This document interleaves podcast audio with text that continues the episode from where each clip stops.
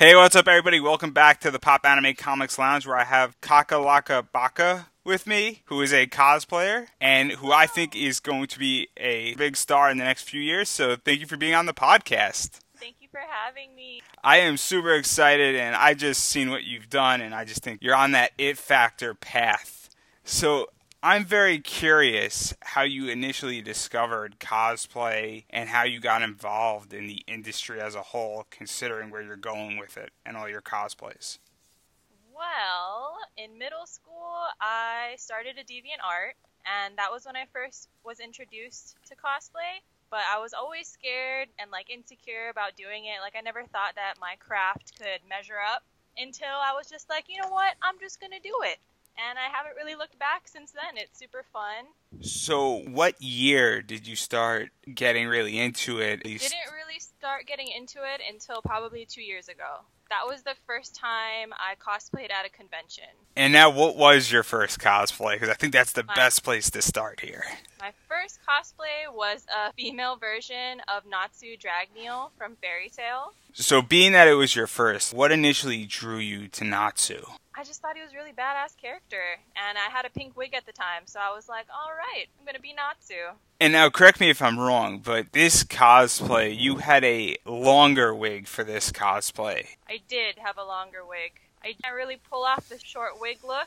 And I'm very curious, was it that you just wanted a longer wig, or were you lazy and you couldn't get a shorter wig? It was definitely both. I couldn't get the correct wig at the time, and I just felt like I looked better in a longer wig.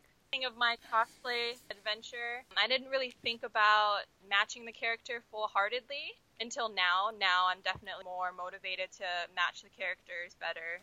And I kind of want to touch a little bit upon what you just said. So, as a cosplayer, how much freedom do you feel that you have with characters and matching them versus not matching them or taking creative liberties with them? Where do you draw the line and how do you feel when you're in the creation process? It kind of depends on who I'm cosplaying. Most of the time, if it's a female character, I try to be as accurate as I can, depending on my skill but I'm trying to experiment with more mashups and stuff like that. I'm working on like an armored Princess Mononoke. So with that, I kind of just gave myself a lot of freedom to add anything I wanted to add. And now I want to dive into some of your cosplays, but before we get there, I do want to talk about your entire creation process and what influences you as a cosplayer and what you choose to cosplay. So, how do you go about choosing what cosplays you want to do and create, and what is a major influence that helps determine what characters you want to do? I like to cosplay characters that I really like. And another one would probably be what kind of materials I have on hand. So if I did something in the past where I have similar materials to something that I'm going to create in the near future, that kind of helps me determine what my next cosplay should be. So I just cosplayed Storm and I wanted to do Kida from Atlantis. And because I have a white wig, I can restyle that for Kida. So that kind of determines the supplies that I have on hand from my previous cosplays, how much time I'm going to have to make a new cosplay depending on which con I'm going to go to. And now, once you have an idea of what you want to do, and I guess you've taken stock of some of your materials, where do you go about starting your planning? Do you sketch out ideas? Do you use reference points? Walk me through a little bit of your process on the planning side of cosplay. So, the very first thing I do is I try to pick up as many reference pictures and videos. I also look at other cosplayers to see how they've done things. And I do draw a picture. It really helps breaking down the details when I draw it out. And now, once you have your picture, you have your reference points, how do you go about finding materials such as fabrics, wigs, accessories, props, and anything else you need to really bring out and create your cosplay? Well, because I live in Hawaii, we don't really have a lot of options. We kind of have this local fabric store called Fabric Mart, and there's only two on my island. So I either have to order online, like with wigs, there's pretty much no real good places here for cosplay wigs. So most of it is online, or I go to that one store, Fabric Mart. And now we got to talk about that because you're in Hawaii and things can be expensive, things can be scarce I'm on the mainland and I know cosplayers who struggle enough in the continental US. So I'm very curious how does that affect what you cosplay? How does that affect you finding materials? And how do you balance all that? Because I would imagine it becomes very expensive. Well, I do balance it. I have another job. And when I list out the things that I need for my cosplays, usually I try to find the most cheapest materials that would work the best. I'm working with a lot of EVA foam, so luckily that's really cheap. One roll really goes a long way. And now you've been cosplaying for a very short amount of time. What do you find to be one of the biggest challenges as a cosplayer that you face so far? Probably accuracy. A lot of people want you as a cosplayer to look as accurate to the character as possible. So we get a lot of like body shaming kind of things going on, like, oh, your body doesn't match your character. I'm pretty tall, so when I try to do cuter characters, sometimes I do get those comments like, hey, you don't match this character. But it's not about matching the character, it's about having fun. Cosplay is about playing. And how do you deal with all of that and I guess the entire body shaming along with just the inaccuracy shaming, which I would imagine is out there. You kind of just have to accept it. It's always going to be there for cosplay, and you just have to do things that make you happy. And for me, making it and just being my favorite comic and anime characters, that really makes me happy. So if someone else doesn't particularly like something about my work, you just gotta accept it. Not everybody's gonna like what you do, you know?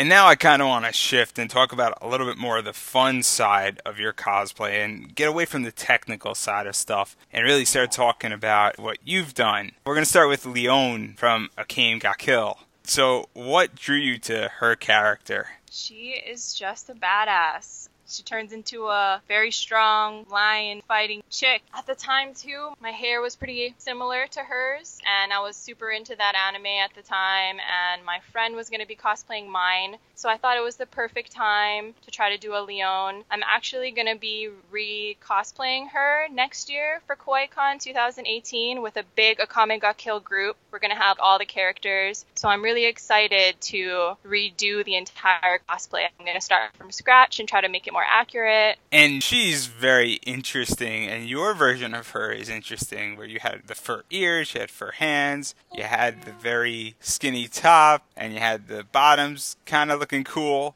Yeah, those bottoms, the like giant cutouts for the leg. Exactly. Like... We're on audio, so many people can't see it, but I'm sure we'll direct you somewhere where you can. But I'm very curious, how did you go about creating these different sections of this cosplay?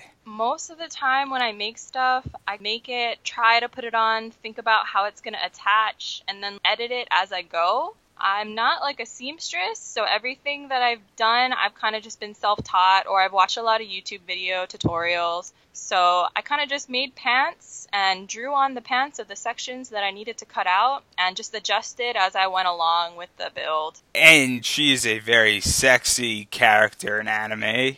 And your version of her kind of showed skin, and I'm very curious how you feel about that and how you feel about characters revealing some stuff and how comfortable you are with all of that. I'm pretty comfortable. I mean, I'm pretty confident in my skin, and showing the skin for me, it's not a big deal, especially since I live in Hawaii. A lot of people, like the guys, will walk around shirtless and it's kind of chill here. I don't really get too much negative attention for it. And I'm very curious, have you been outside of Hawaii and have you noticed, if you have, have you noticed that certain places have more rules or are a little bit stricter on that? Or... I have noticed. Well, I've only been to Arizona and Vegas for like a week, but I've noticed a little different in it.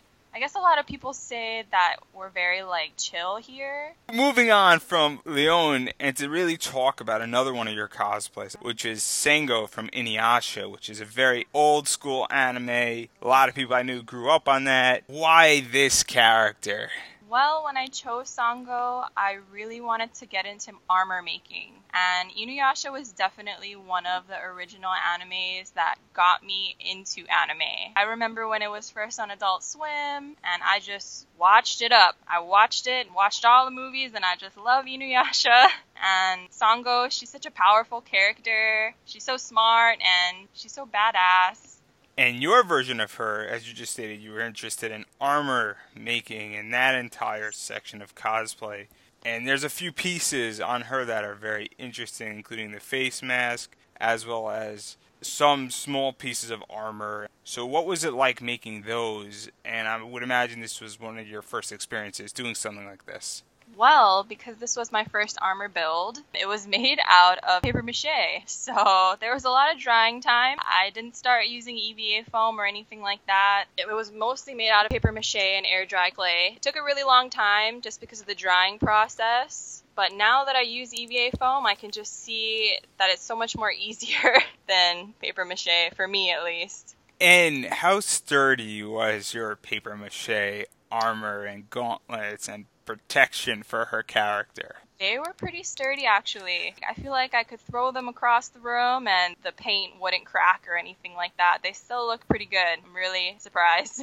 And have you ever decided that you are going to remake that armor? Have you remade that armor? Or are you keeping it the way it is? I actually have thought about redoing it. I would probably redo it with EVA foam just to see if I could make it look even more nice. I would probably actually want to redo my Hiraikotsu, the giant boomerang, because it wasn't as smooth as I wanted it to be. It was just really lightweight and that was the most important thing for me is that I could carry around in the convention hall without getting tired. And we're talking a lot about remaking cosplays. I mean, we just mentioned too. How do you feel about maintenance on cosplays and remaking it and making sure everything stays up to date? Do you feel that you could just update a part, or do you have to update all of it to make sure that it all looks the same and it's a personal standard for you?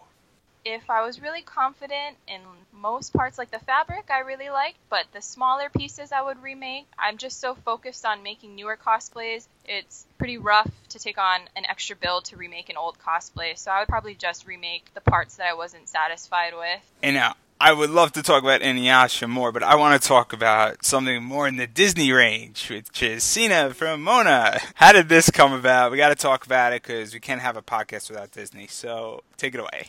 Well, I just really love Moana, and I was really happy that Disney decided to do a Polynesian movie. I feel like we've all been waiting here in Hawaii to have some type of Polynesian reference besides Lilo and Stitch. So I was just really excited.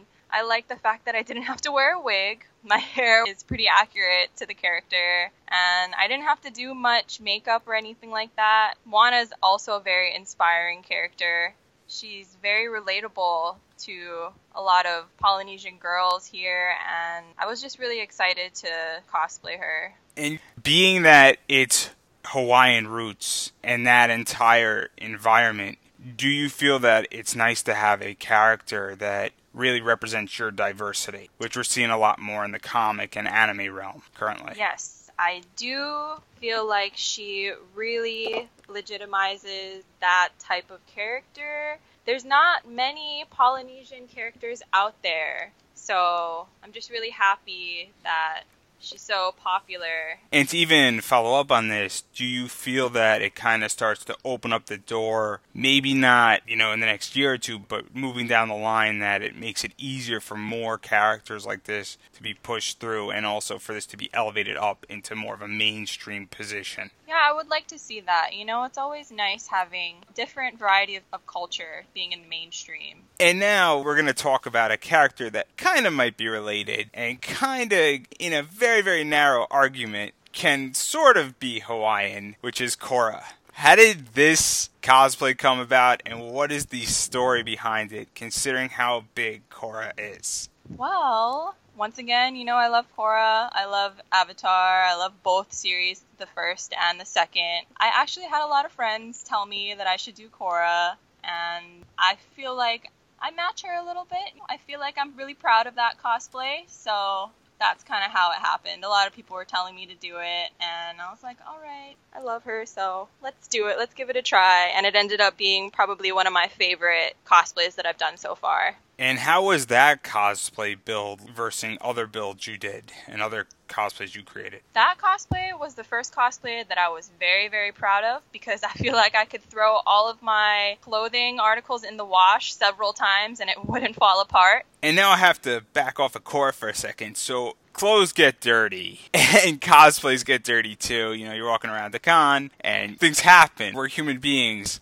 How do you take care of your cosplays? I mean, you throw your Korra in the wash, but I'm now curious how do you take care of them and make sure that they smell nice and not bad? You know, you just gotta hand wash most of it, depending on what it's made out of. You kind of can't wash it, you know? If there's acrylic paint on it, you just gotta deal. You try to make the cosplays wearable as long as possible, and sometimes you just can't wash the things.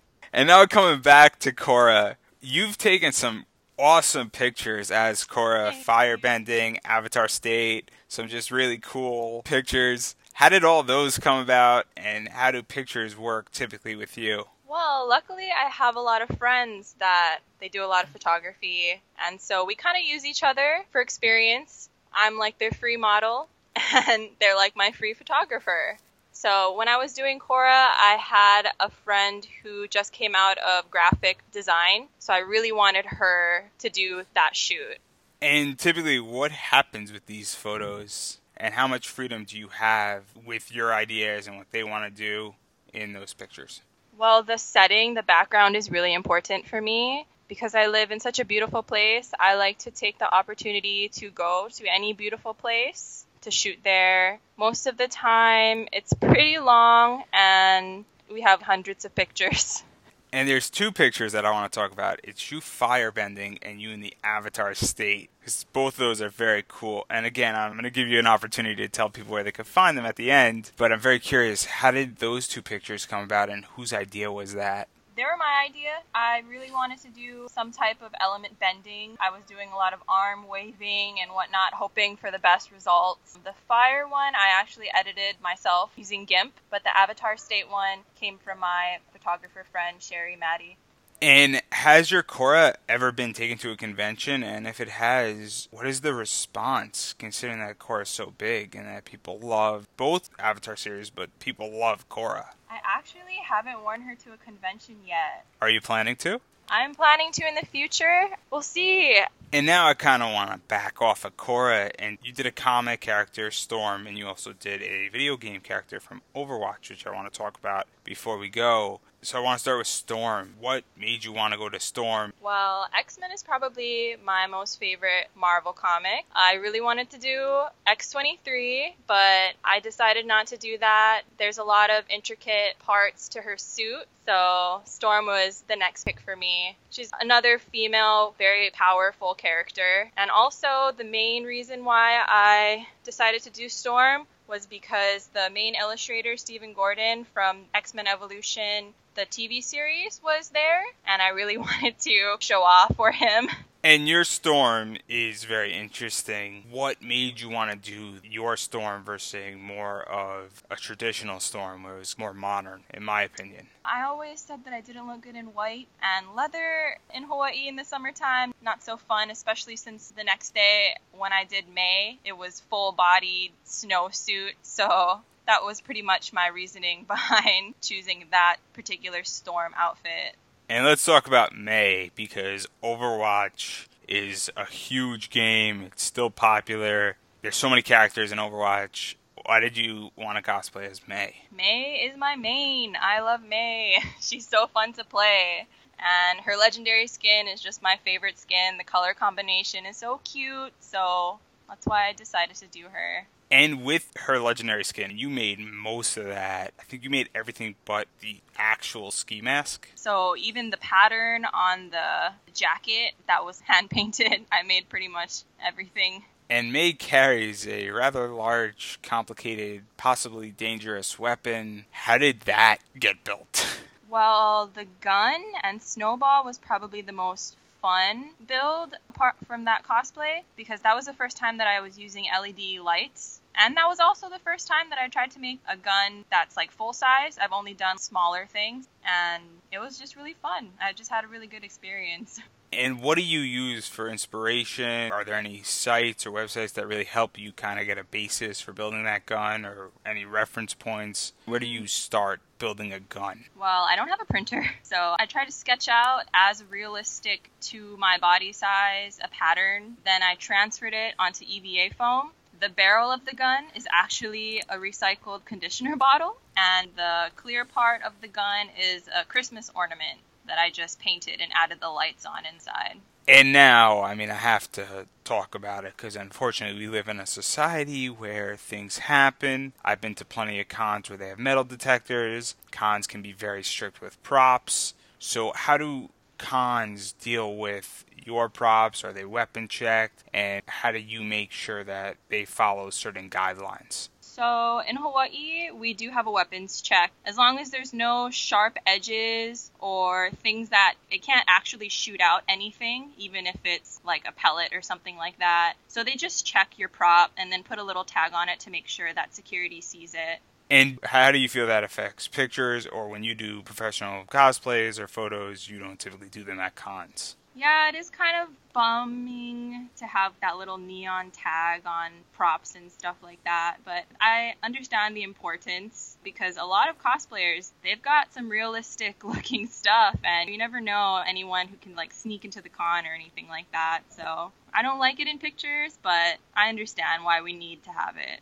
And now I think we covered a lot of your cosplays. I might have missed one or two. And so, being that you're new to cosplay and you're kind of hitting it hard, what advice do you have for people who either want to get into cosplay or are just starting out? Just do it. Don't hold anything back. Just throw yourself in there, do characters that you want to do, and just have fun. And then finally, we've been alluding to it. I probably mentioned it about three or four times. I know you have an Instagram. Do you have a Facebook website or anything else to promote? Pretty much just my Instagram for now. I'm thinking about maybe starting a YouTube later on down the journey, but you could just follow me on Instagram for most of my content at Kakelakabaka. You might want to spell that for some people just to help All right, them. so it is K A K E L A K A B A K A. Kakelakabaka.